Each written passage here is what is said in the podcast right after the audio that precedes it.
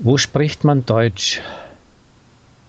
Natürlich spricht man Deutsch in Deutschland, obwohl es dort einige Dialekte gibt.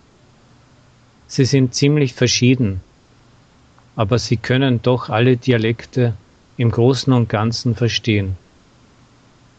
Vielleicht ist nur Plattdeutsch in Norddeutschland für die Ausländer etwas schwieriger. Man spricht in Österreich auch Deutsch.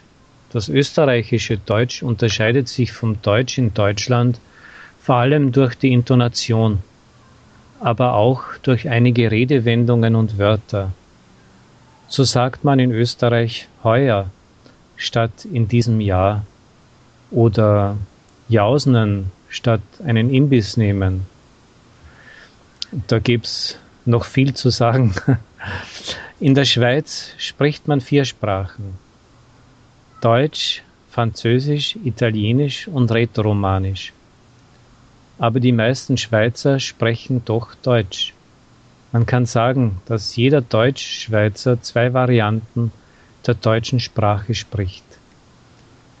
Miteinander sprechen sie Schweizerdeutsch oder Schweizerdeutsch, das für die Ausländer und für viele Deutsche schwer zu verstehen ist.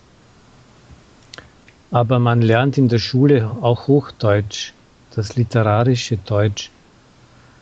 Und die Schweizer können ihnen auch auf Hochdeutsch antworten. Man spricht deutsche Dialekte auch in Luxemburg, in Ostbelgien und in Liechtenstein. Insgesamt sprechen Deutsch ungefähr 100 Millionen Menschen.